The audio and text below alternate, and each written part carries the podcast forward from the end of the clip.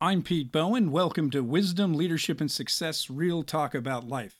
You can subscribe to these blogs and podcasts at www.realtalkaboutlife.com or www.petebowen.net. It's also available on iTunes and other podcast services. Harvard University has been conducting the Study on Adult Development for more than 80 years.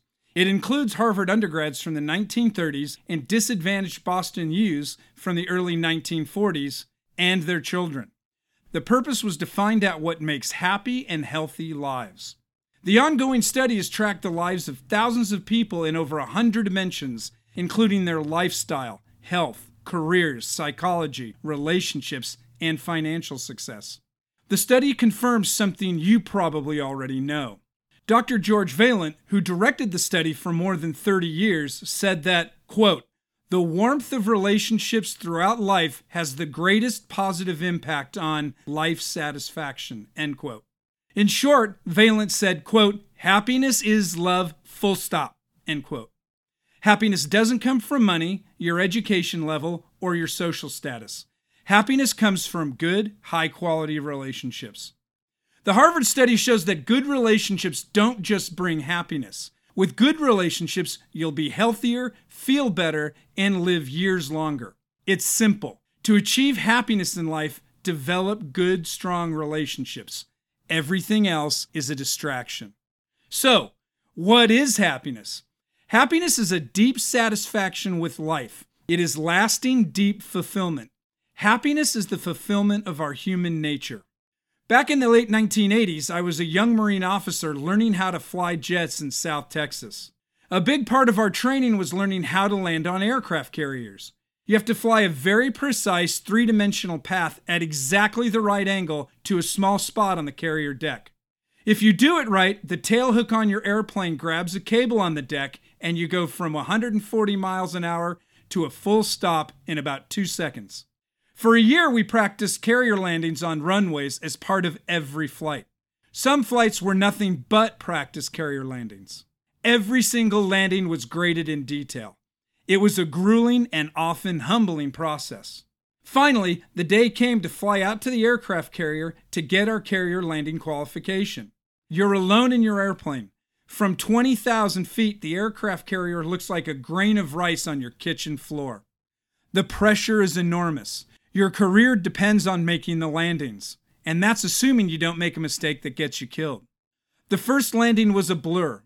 You get through the pressure and land on the carrier deck because you practiced it so many times. When you're under pressure, you fall back on your training and on your habit patterns. An important lesson to remember. After that first landing, there was an overwhelming feeling of fulfillment. After six landings, there was another overwhelming feeling of fulfillment when they told me over the radio that I was carrier qualified. Fulfilled because I fought through stress, fear, and uncertainty to pass that test. All that practice and hard work changed me. It changed my relationship with myself. Fulfilled because we, the students who qualified and the instructors who taught us, accomplished something difficult together. We bonded through that process. You've probably had these moments in life in which you worked really hard for something, accomplished it, and felt fulfilled. It could be a lot of things like getting a well deserved promotion or, or, a professional certification, climbing a mountain, running a long distance goal race, having kids that grow into good people, achieving a goal weight, ending substance abuse, completing a big hobby or household project. The more difficult the challenge, the more you suffer to achieve it, the more fulfilling it is. Easy wins aren't as meaningful or fulfilling. Tough wins are. Often, fulfillment comes from just spending time with people that we love.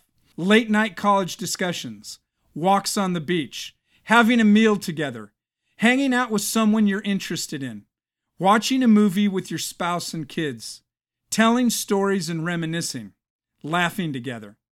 Then there's the fulfillment that comes when we combine the challenges with the relationships and achieve things together.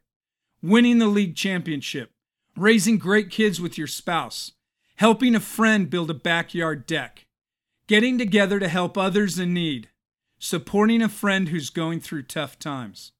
How often do we hear people receiving awards say, quote, I couldn't have done this without the help of, end quote. Sometimes when I tackle a challenge alone, I forget that I'm really doing it in relationship with myself. While we all seek fulfillment and happiness, we take different paths according to our talents and interests to get there. Some will pursue fulfillment using their talents as physicians, business people, or public servants. Others will pursue happiness through service as teachers, artists, ministers, or parents. Still others will find fulfillment in their interests like gardening, woodworking, sports, food, and other activities.